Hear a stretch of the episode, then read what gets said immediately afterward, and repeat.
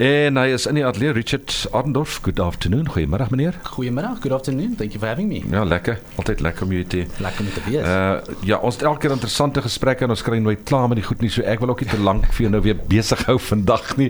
Laat ons laat ons eerder kan klaarmaak vandag waaroor ons gesels. Maar ons het ook jy het, jy het gaste saamgebring vandag en ek kan nie wag om te hoor wat hulle sê nie. Jy het vir die Handy Strydom sy's van We Love Low Carb. Inderdaad. Het, het jy saamgebring. Middag die Handy en baie welkom ook weer eens hier so by ons. Hallo julle, baie dankie om my weer terug te hê. Lekker om jou hier te hê. So, Richard, uh, die die vloer is joune. Alright, so vandag, dit is natuurlik vir my 'n groot eer om Liandi hier so te hê, nie net uh, omdat hulle ons borge is nie, maar ehm um, regtig weer eens 'n goeie voorbeeld van 'n besigheid wat sosiale media verstaan, sosiale media benut. So ons gaan vandag 'n bietjie meer daaroor uh, gesels dat dit nie heeltyd van my kant af kom nie dat mense eintlik kan sien daar's daar's besighede daar buite wat social media verstaan. Social media gebruik en resultate kry deur en deur deur social media. Nie net ehm um, verkope nie, nie net blootstelling nie, maar ons gaan ook 'n bietjie praat oor hoe besighede met mekaar kan collab deur middel van sosiale media. Ja, maar jy het gesê hulle We Love Low Carb en 'n ander besigheid, dis hulle hulle werk so saam. Korrek. So dit is amper, jy weet, mense kan dit amper sien as 'n as 'n vriendskap. Ja. Soos wat jy jou maatjie 'n boodskap sou gestuur het op Facebook of 'n foto sou gedeel het of getag het, daai selfde konsep word nou toegepas. Dit is een besigheid wat 'n ander besigheid tag of wat wat betrokke is met mekaar wat dieselfde tipe produkte het in dieselfde mark en deur middel van van daai koneksie met mekaar te hê, deel hulle nie net ehm um, hulle audiences nie, maar hulle hulle hulle is besig om 'n groot gemeenskap om hulle produkte te kry en binne in daai mark. So dit is uit en uit effektief en die beste verniet. En maar Richard, ekskuus dat ek hier inchip, maar jy weet dit is lankal tyd dat 'n mens begin saamwerk. Hierdie ding wat ek is op my eie troontjie en al is jou besigheid goed, niemand wil nou soek iemand in daai lyn van jou besigheid, dan sê ek net niks nie want ek is afgunstig van jou. Daai tyd is verby man. Daar daar is daar is absoluut geen wenners in alleen werk Presies. Absolutely. Absolutely. So ons gaan vandag 'n bietjie daaroor gesels. Ehm um, Liandi natuurlik wil ons ook net 'n bietjie van haar kant af weer hoor hoe hulle sosiale media gebruik. 'n Bietjie nader aan die einde dan sal ons uh, praat oor daai collabs, maar die die die tipe content wat wat Liandi Liandi hulle plaas Jy sou jy sou amper gedink het maar dit dit, dit kan nie van 'n besigheid afkom nie want dit is te natural. Dis dis te jy weet waar's die heavy design werk en hoekom het dit nie 'n week lank gevat vir een of ander groot design maatskappy om dit te bou nie. En die rede is omdat dit nie nodig is nie. Ek en Leandie praat gereeld oor 'n post of 'n video of iets wat wat ek aan hulle kan sien en dan sê sy vir my ja, maar dit werk altyd beter as ek net op die spot 'n foto neem en dit plaas. En dit praat net weer eens en dit wys net weer eens wees natuurlik. Net omdat jy 'n besigheid is, beteken nie jy moet hordes geld spandeer op designwerk. Jy het 'n kamera, haal hom uit jou sak uit, neem 'n foto en vertel jou storie. En om op daarop te raak, ons het al geld gespandeer om mense te kry om vir ons hierdie very professional looking um ads te design weet want dit is gedesign om aandag te trek Correct. en ons plaas hom op Facebook ons maak hom 'n paid ad ons gooi geld agter dit aan en weet jy wat gebeur niks, Niks. nie. Maar nou Saterdag wat verby is, toe het ons ons 6ste verjaarsdagpartytjie by ons winkel Oeh, gehad. nice. Richard Richard was daar. daar was sushi en biryani en pizza en burgers en ons het net daar 'n video gevat. Ons het net ge twee keer gekyk om te kyk of iemand iets verkeerd gesê het nie, hom net gepost en ewe skielik toe stroom die mense in by ons winkel. Hmm. Dit het 1 minuut gevat om dit af te neem, te post, no tags ewen. Net soos baie keer wil mense net voel hulle is deel van 'n gemeenskap sonder om te hoef geld uit te haal of om iets te moet doen om te kan deel voel. Hulle wil hulle in hulle voor hulle rekenaar of hulle foon sit en deel voel sonder om iets te hoef te doen. Ja, dis incredible. En dit wys jou net weer, ek meen 'n minuut. So kom ons sê dit het 5 minute gevat, maar dit was o, jy weet, kom ons kom ons maak gou 'n video. Hier's 'n great oomblik. Kom ons neem dit af en kom ons plaas dit daar buite.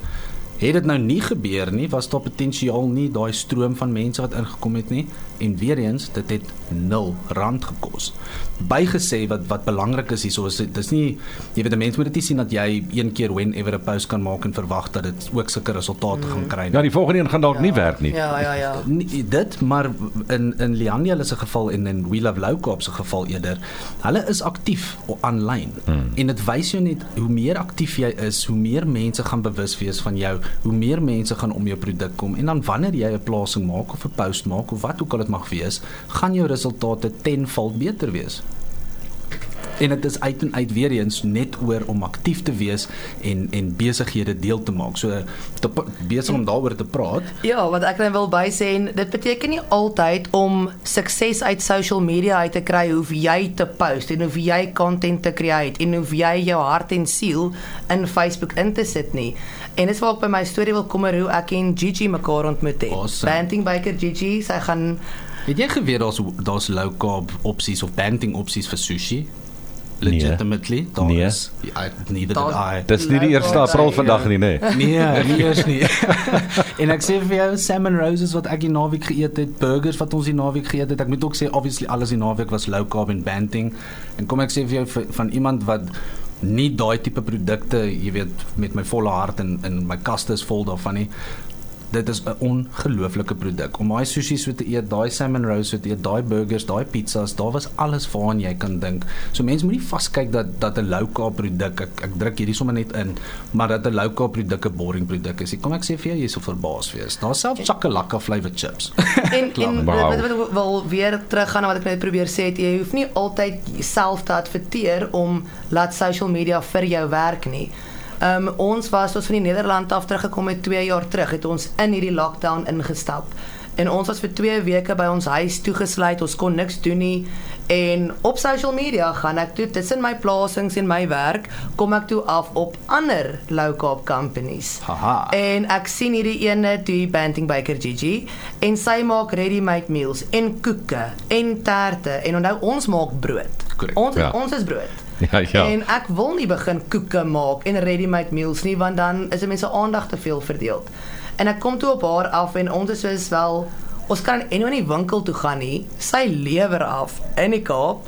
baie. En ek bel haar toe en vra toe vir haar soos kyk waar is jy wat kos dit hoe werk dit en so het ons 'n great vriendskap dit is nou 2 jaar later um ek tag haar sy tag my en sê so, sê daar's geen wenner as jy iets alleen sukses bereik nie. Ons en sy saam het sukses bereik. Dis brilliant. want sy doen wat sy doen ek doen wat ek doen en ons doen dit glad nie dieselfde nie. Ons hele social media se alles is anderste Maar Maar nou kan kan ek nie ook inkom in die ding nie, jy weet en dan sal ek die skooters verskaf en dan vir die aflewering vir die.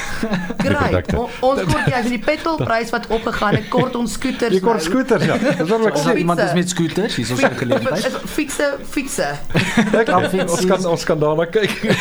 Daai swart stootvietsies soos wat die kinders het enigiets sal gaan 'n bietjie lank vat net die brood gaan baie oud wees in die tyd wat ek dit aflewer, maar ja. ons digress. Ek dink wat ek net gou wil noem hierso is dit dit is vir my regtig uniek om te sien ja twee mense het het maatjies geraak deur social media. Dit is niks nuut nie, maar twee besighede het hierso kom ons sê maatjies geraak. Daar's sekere mense wat We Love Low Carb volg, daar's mense wat Banting by Gigi volg, maar nou deel hulle amper daai uh, daai mark, Ja. maar hulle is nie kompetisie vir mekaar nie. Hulle Presies. werk al hulle werk eintlik saam. Wat vir haar werk werk vir my, wat vir my werk werk vir haar. Soos we want her to, to succeed and vice versa. Precies. En ek wil bysê dit is nie net ons en sy nie. Dit is ek is- en sy en al die ander low carb companies. Dit is hoekom as 'n mens in ons winkel instap, gaan jy nie net ons brood daar kry nie. Jy gaan my brood daar kry, jy gaan Gigi se brood daar kry, jy gaan Zfit Roomhuise en Durban se brood daar kry. Elke brood wat jy aan kan dink, gaan jy daar kry want ek voel dat gee vir die mense die opsies. Nice. Weet, en Ja. en werk saam met ander mense. Maar as ek nou 'n carb winkel reg langs jou oopmaak, gaan jy nie pelle raak met my nie. Nee. Ek weet. maar jy kan jou produkte daar sit. Leandi Strydom um, van We Love Carb, baie dankie dat jy weer dit reg gemaak het. Maar uh, ons jy, uh, uh, jy gaan ook 'n paar rand weggee. Gaan jy ook uh, geld of of uh, iets weggee Ja, pryse? Ja. absoluut. Ehm, Hoeveel? Wat wat gee? banding banding by is ook hierso. Julle Ja, weet so, dit. ek Sy dink ons het wag sy sy wag om te kom gesels met julle, maar ek en sy het besluit ons wil graag 'n kompetisie doen vir die kliënte wat by die huis sit om te vir ons te vertel Het jy vir We Love Low Carb eerste gesien of vir Banting Baker Gigi eerste gesien? Waar? Sou was dit op was dit op 'n um, mark, was dit op Facebook, was dit op Instagram? So is waar het julle ons gesien die heel eerste keer? En ons gaan twee pryse weggee, eene van We Love Low Carb, dis 'n Sunset box met die terwaarde van R700. Ja. En 'n Banting Baker Gigi ehm um, 14 maaltye ter waarde van R1400. Okay, so is bietjie meer as R2000 se pryse in Bietjie totale meer. waarde. Wel gedaan. Uh, al wat hulle moet doen, hulle moet vir ons WhatsApp. Asseblief, ja. kom ons vra die luisteraars op buite as jy nou ingeskakel is en jy wil 'n kans staan om hierdie prys te wen. But, uh, WhatsApp is op bietjie vir vir Radio Helderberg. Sê vir ons, het jy vir We Love Low Carb eers gesien en dien so op watter platform? Mag dit wees YouTube, Facebook, Instagram of selfs by 'n markie of was jy al by 'n winkel? Was dit dalk die eerste keer? Yes. En dieselfde vir Banting by Kijiji. 082 870 4496 dis die WhatsApp nommer 082 870 4496 stuur vir ons uh, waar jy daardie twee besig in wel wel gedaan. Ekskuus, ek spring sommer in. Ja, Dit is my exciting. nee, Ek hierdie gaan aan, WhatsApp gaan aan. Ek gaan Lou Kaap op Facebook. So daar's die eerste een. Dankie. Ehm um, uh, uh, stuur vir ons 082 870 4496 maar net hierna dan gesels ons met uh, Banting Baker GG. Baie dankie Leon die vir die inloer. Baie dankie julle. Quarter to 1 en ons is besig met uh, Let's Get Social Richard Adendorf in die ateljee en hy het ook gaste saamgebring also we have a Banting Baker Gigi in the in the studio good afternoon Hi, how are you guys doing? uh, fantastic thank you just laughing all the time because Richard is here to tell jokes today so Richard your next joke Even better. Christy. Christy. that's enough okay but uh, Banting Baker Gigi and we love low carb you have a a, a working relationship kind of thing um, We do. yeah and that's fantastic and you're friends which is even better And we met through social media during the lockdown period, which was so beautiful. That's you know, incredible. so during a time where the whole world was sort of struggling, um, she reached out to me and she basically just said, "You know what? We are all in it together. I want to know what you're selling, and I'd love for you to sell my products." That's incredible. And I said, you know what? I'm so sick and tired of making bread. I would love to sell your bread. I said, let's work together. And you know what? Her followers and our followers are just all joined. And we decided to come up with this beautiful concept called a low carb affair, Ah, which is like a marriage between two brands. It's like we love low carb and Banting Baker Gigi are having an affair. so we call that low carb affair. It's a Banting and keto market that we hold once a month. And that's at my shop where she runs the most incredible specials. And then every now and then we do it at her store as well, which we did last weekend. And I love the, Mm. concept that I love out of this is yes, it's social media, but it's it, you can use it in so many different ways. You know, just creating a photo and posting it, you know, once a week with your special. Sure, that that's great, but every single business is doing it. Yeah. What makes you guys so unique and what I love about this is the way that your your brands are almost friends. Mm. It's you know, what are you doing? Well, check what I'm doing. You know, let me tag you here here as what you would do with a friend. Exactly. And you know what? We're actually trying to lead by example. We're trying to show people that, you know, you're stronger as a team than to be fighting and be competition with other people. Absolutely. Um, rather, you know, we're such a niche market. The ketogenic world is such a niche market. Let's rather all stand together and join forces and rather supply the masses than to stand there alone and go like, well, I'm How do I, what do I do I'm your competition. Yeah. I'm going to sell more breads than you. No, I think it's like the traditional together. way of thinking. Like It people, is. you know, with with obviously the advent of social media and being able to do all these different things and tag each other, you know, it's a, it's a whole new way of doing business. And I almost Mm. It really think it's businesses need to adapt to what the technology is doing around them. You know, the old way of doing business isn't necessarily the best way anymore. Maybe it's time to start looking at trend setting and the way that other businesses conduct themselves. You know, be social about it. Be social with your business and how you conduct your business. Yeah, and I think that's where you know our business grew so exponentially, especially during lockdown, is because everything we do is real.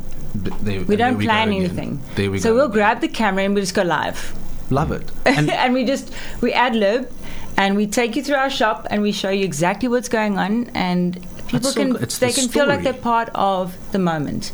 Rather than us going, okay, there's a script, um, we've got to say this, this, and this. yeah, you know, set the lights up and get the cameras out. It's just not necessary. Yeah. And you've got probably one of the most powerful devices right in your pocket. You know, just take the thing out, press record, and go live. And there we go. And it's just about telling the story of the brand. Our time is unfortunately super limited on this show. We still have to get Radio Helderberg to, to notice that we're, we're the best show that they have.